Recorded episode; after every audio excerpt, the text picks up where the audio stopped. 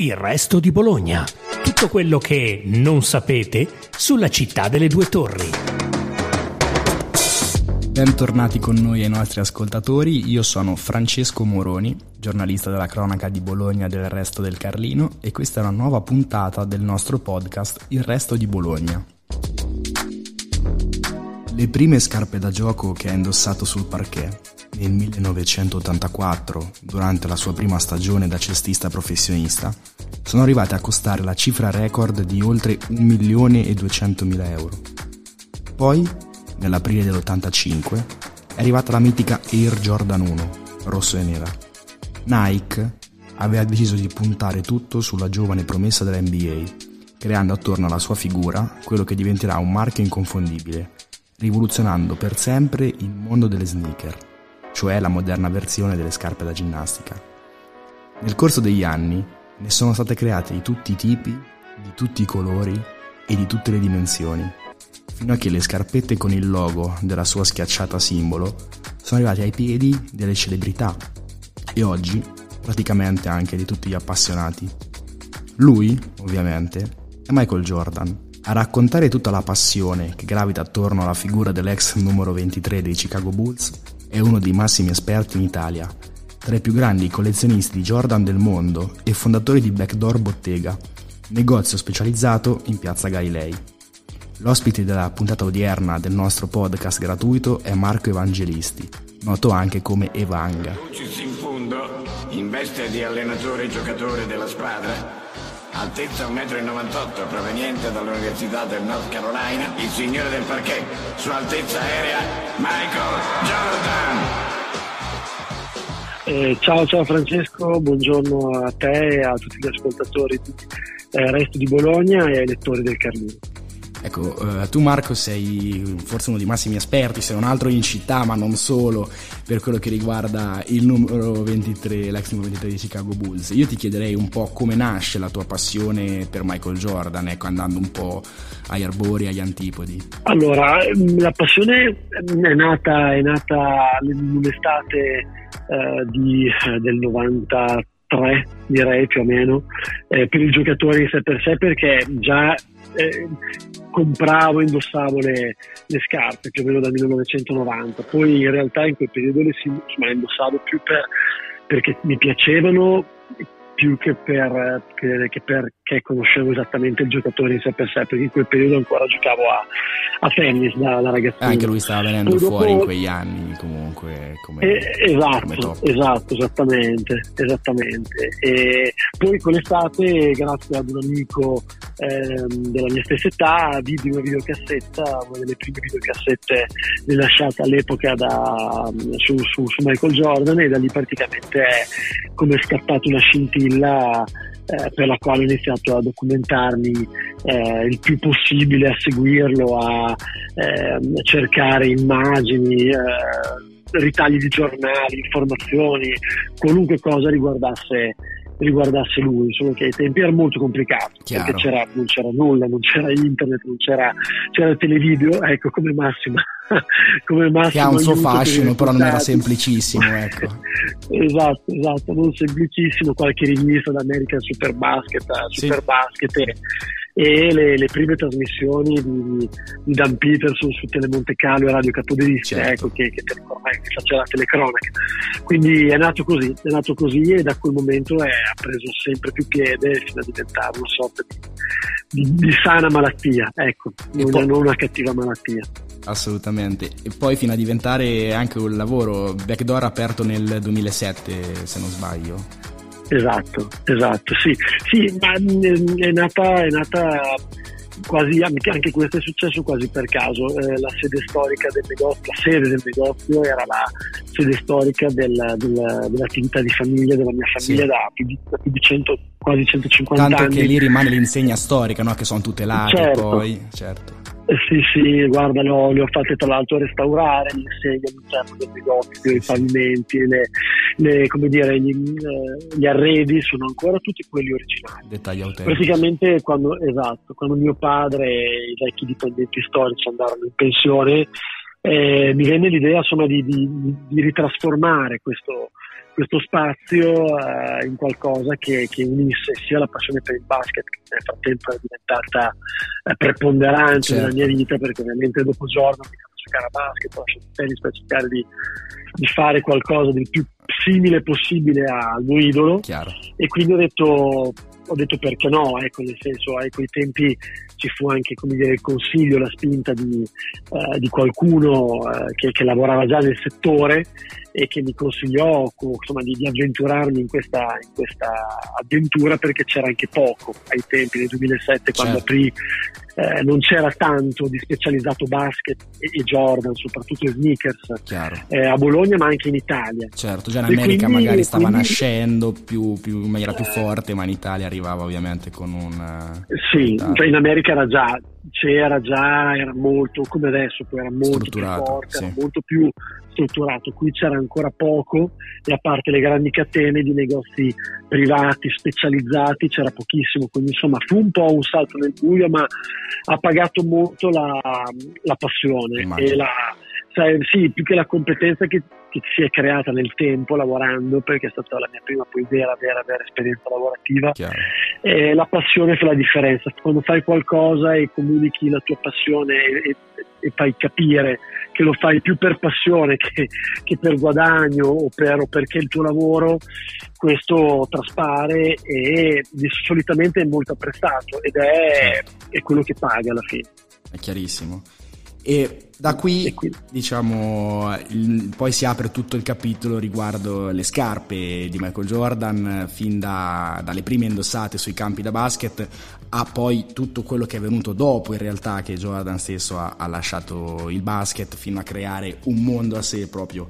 Se ti va di raccontarci, ecco, la, la passione legata anche ai modelli di scarpe, e io ti parto subito chiedendoti un dato: tu quanti modelli hai da, da collezionista? È una domanda particolare, so che i, i modelli, diciamo che i modelli eh, li, ho, li, ho, li ho tutti, quelli, quelli eh, almeno, ovviamente purtroppo non tutti quelli indossati da lui, sì, personalmente, perché magari, però diciamo i modelli eh, che, che Nike e la, il brand Jordan hanno rilasciato più di quasi quaranta anni su uh, per lui, i modelli li ho tutti.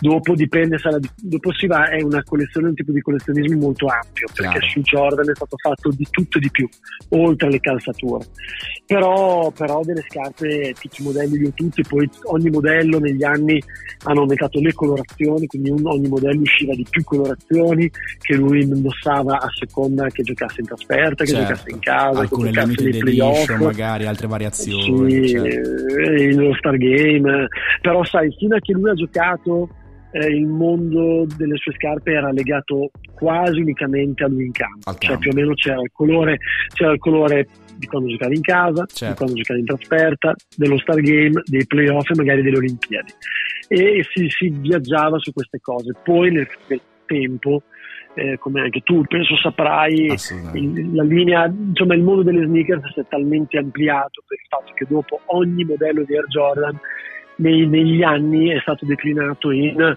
tantissime colorazioni, per dirti, non so, anche quindici, se prendi la Jordan uno ne avranno fatti so, di cento di colori più, diversi, sì. E quindi dopo, ecco, se si parla di modelli, i modelli li ho tutti. Se si parla delle varianti colori, diventa impossibile, insomma, ne ho tantissime. Esatto, a parte che diventa impossibile, nonostante insomma ne abbia moltissime. Poi dopo ho cercato di indirizzare la collezione in un modo che fosse molto legato a, al mio gusto personale, certo. o ai colori e ai modelli che lui realmente aveva indossato o in campo o anche in altri momenti, diciamo, della vita fuori dal campo, occasioni, quindi, simboliche, certo. esatto esatto esatto ho cercato di restringerlo un po', perché sennò sai, io colleziono scarpe, memorabilia, accessori, certo. abbigliamento, tutto legato a lui e un po' a quel periodo, però è praticamente una, una collezione che se la vuoi fare senza fine è infinito. Quindi devi darti un, esatto devi darti un po' di Eh, come dire, di indirizzi, ecco, cercare di darti uno di scopo, declinarla in qualche com- maniera, esatto, completarlo e poi passare a qualcos'altro, però ecco ci vuole tantissimo tempo e, certo. e molta pazienza. Comincia a diventare difficile, pazienza. chiaramente. Eh sì, difficilissimo, perché non, non ci puoi stare, guarda, anche ho, ho provato appena aperto il negozio, perché dal momento che puoi aprire un negozio hai la possibilità di ricevere più o meno tutto quello che va sul mercato, sì. E come negozio poi io come titolare anche pagarlo magari no meno dal momento che, che lo ricevi per poi venderlo. Beh, chiaro, c'è un però diverso.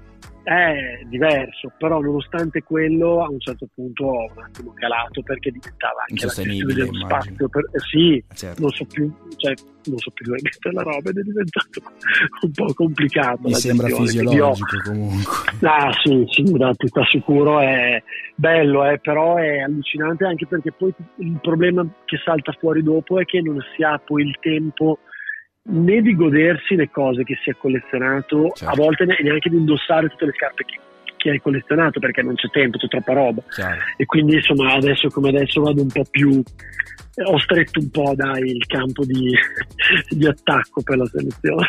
Mi sembra fisiologico, sì. Appunto, sì. E volevo sì. chiederti, oggi magari i ragazzi su cosa si concentrano, non, non tanto magari qual è il modello preferito, però ecco, nella tua esperienza cosa vengono a chiedere, su cosa c'è più attenzione, perché dicevamo comunque il fenomeno ovviamente eh, trascende dal campo, trascende dalle prestazioni atletiche e sportive, e, e quindi magari ovviamente anche chi non ha mai visto Michael Jordan su un campo da basket, però oggi può Può, può diventare fanatico delle, delle Air Jordan. Come mai c'è questo secondo sì. te, e, e, e cosa ti chiedono soprattutto magari ragazzi, clienti? Ehm, allora, eh, su quello che guarda, su quello che chiedono ovviamente, sai, adesso come adesso è più dovuto a, alla moda ovviamente, e a chi indossa, certo. eh, diciamo del mondo dello spettacolo e della musica, comunque dei modelli eh, di riferimento, diciamo eh, sì eh, diciamo è, cioè, è, un, è un argomento molto vasto, eh, c'è ancora una nicchia eh, abbastanza vasta di appassionati Jordan eh, e appassionati di sneakers, che comprano in base al loro gusto, in base alla loro passione, in base alle tecnologie che vengono magari inserite nei nuovi modelli, certo. in base a, anche al ricordo che hanno di quel particolare, alle curiosità dietro, chiaro. Eh, esatto, quindi c'è una, una, una, una bella fetta di appassionati che continuano a comprare per passione e che indossano per passione o che collezionano per passione, perché sia per il giocatore o per la scarpa in sé. Questo è una, ed è una cosa molto molto bella, per certo. fortuna che, che rimanga. Poi ovvio che se si pensa alle nuove generazioni che non hanno potuto vedere giocare Jordan in campo, come magari non hanno visto neanche Kobe, faccio per dire, ovvio che quello, esatto, quello che tira da per loro è chi magari indossa adesso queste scarpe, che possono essere quindi cantanti, attori, sportivi del certo. momento, giocatori N B A che giocano tuttora, che vanno in campo con quelle scarpe. Quindi sicuramente un riferimento di un atleta o di un personaggio è, è abbastanza eh, come dire, trascinante. Poi dopo negli anni si è creato tanto anche il discorso del resell, che il resell ha dato, come dire, ha dato valore economico sì. alle scarpe, quindi purtroppo, come dire, ci sono anche tanti giovani o, o meno giovani che indossano un po' perché indossano certe cose magari pensando per quel valore attribuito, qualcosa, sì, esatto, perché è una cosa rara, perché è una cosa che vale tanto, certo. E allora dal momento che ragionano che queste due, queste due cose rendono desiderabile, per non dire figo, prodotto, questa chiaro. cosa, quindi se ce l'hai indosso sei figo, quindi ovvio che questo è meno poetico, però purtroppo sai fa parte dei, dei tempi di la adesso, e quindi oggi, è, certo. eh, sì va, va come dire, non va neanche troppo giudicata, cioè fa parte di questa cosa e si accetta, ma, pur, ma lo si sa, lo si capisce. Se tu vedi un collezionista, vedi un appassionato, vedi qualcuno che indossa più per perché per essere cool, eh, salta all'occhio, hai capito? Le idee sono abbastanza, come dire, eh, non dico catalogabili, però è quello che capisci subito chi indossa e perché indossa determinate cose. Poi ovvio che, come dire, è un fenomeno che, come tutto un po' nel mondo della moda, eh, quello delle scarpe è un sali e scendi come tutto il resto, cioè certo. c'è il momento in cui c'è eh, va, va di più Jordan, massima attenzione, ah, certo, di calo magari. Certo, e poi un calo, perché ovviamente poi i brand cosa fanno? Quando, quando qualcosa funziona molto bene per, eh, purtroppo per quanto dicano o provino a non farlo, eh, buttano fuori il più possibile eh, merce di quel genere per certo. incassare di più. Ovviamente quando un mercato diventa saturo di un certo articolo, dopo un po' anche il consumatore medio non lo chiede più, perché cerca di andare su cose troppo meno distribuite. La domanda cambia. Eh, esatto. Esatto, quindi è un saliscendi continuo, anche se devo dire che per quello che mi riguarda, che ti posso dire dalla mia esperienza di negozio, e devo, insomma, Jordan ha un po' una nicchia particolare, nel senso ha degli apici e delle discese, ma uno zoccolo duro ecco. di appassionati clienti che difficilmente distolgono lo sguardo, certo. Sì, ah, sì, sì, cioè almeno magari comprano meno, però quando poi esce la cosa particolare di rifacimento sono attenti e tornano certo. e tornano, quindi quella sì è una cosa che su Jordan la vedo la vedo molto più eh, come dire radicata che su qualunque altro brand per la moda sinceramente sé, magari sì sì può essere, guarda, come la classica nove nove uno made in U K di New Balance, ecco, più o meno sono quelle cose che quando riescono la nicchia torna a comprarla, anche se magari ne ha già avute quattro o cinque, però la ricompra. Certo. Questo è abbastanza raro su, sul mondo delle sneakers, questo certo. sì. Innanzitutto ti, ti ringrazio per la spiegazione, perché davvero è un mondo vasto, fatto di tante sfaccettature, e solo con chi ci lavora ogni giorno è possibile inquadrarlo un po'. Io come sì, ultima così. come ultima domanda ti chiederei invece una curiosità: tu hai mai conosciuto Michael Jordan? Sei mai entrato a contatto diretto con lui? Eh, allora, sì, mettiamola, diciamo di sì. Io due volte ho avuto la, la fortuna, per me ovviamente, di incontrarlo, quindi, come dire, conosciuto, incontrato. Io l'ho incontrato certo. due volte, purtroppo non posso dire conosciuto, perché magari avessi avuto più tempo Immagino. per parlarci, perché sono stati due incontri da, da dieci minuti, un quarto fugaci. d'ora l'uno, eh, fugaci, legati a degli eventi eh, sponsorizzati dal brand Jordan e da Nike, Eh, nel quale mi avevano coinvolto, quindi per due volte ho avuto l'occasione durante questi due eventi di essere presente, di, di, di dare il mio contributo nell'allestimento di, di, di spazi dedicati a lui, e quindi diciamo che in cambio, eh, in cambio per essere lì non chiedevo altro, poi la poss- non ho chiesto altro che avere la possibilità di scambiarci due parole certo. e nelle due occasioni è stato, una volta è stato nel duemilasei e un'altra volta nel duemilaquindici, è stato ovviamente per me, sai, molto molto bello, perché sai, stretta di mano, qualche parola, eh, insomma un sorriso, due scambi di anche uno di sguardo battute. Fa la sua differenza, immagino. Sì, sai, io ovviamente per me ero in condizioni psicofisiche labili, perché sai, per me era era come sta il cospetto di una divinità, eh, perché era il mio idolo di sé, il mio idolo tornato di sé, un po' bambino, sai, magari molto molto bambino, cioè proprio il classico bimbo che da piccolino guarda in alto e con gli occhi sbarrati guarda, guarda la persona, dai, sai, lo vedi in televisione, vedi fare quelle cose, ce l'hai davanti, è stato, cioè, quindi sì, due volte, una volta a Milano, una volta a Parigi, quindi dai, molto molto, sono stato molto fortunato, speriamo che ricapiti in futuro, non si sa mai, sarebbe bello. Benissimo, ringraziamo Salute. Marco Evangelisti per eh, il suo tempo e le sue preziose spiegazioni su un mondo veramente veramente vasto, e niente, a presto, ti chiedo di salutare i nostri ascoltatori e, e niente. Io, io ringrazio te, Francesco, per, per il tempo, ringrazio tutti gli ascoltatori, spero che spero che, che, che gli piaccia, diciamo, questa, questa chiacchierata, e dai, speriamo di farne un'altra magari dopo il prossimo incontro, il primo incontro con Jordan. Assolutamente. Eccoci arrivati alla fine di questa puntata de Il Resto di Bologna.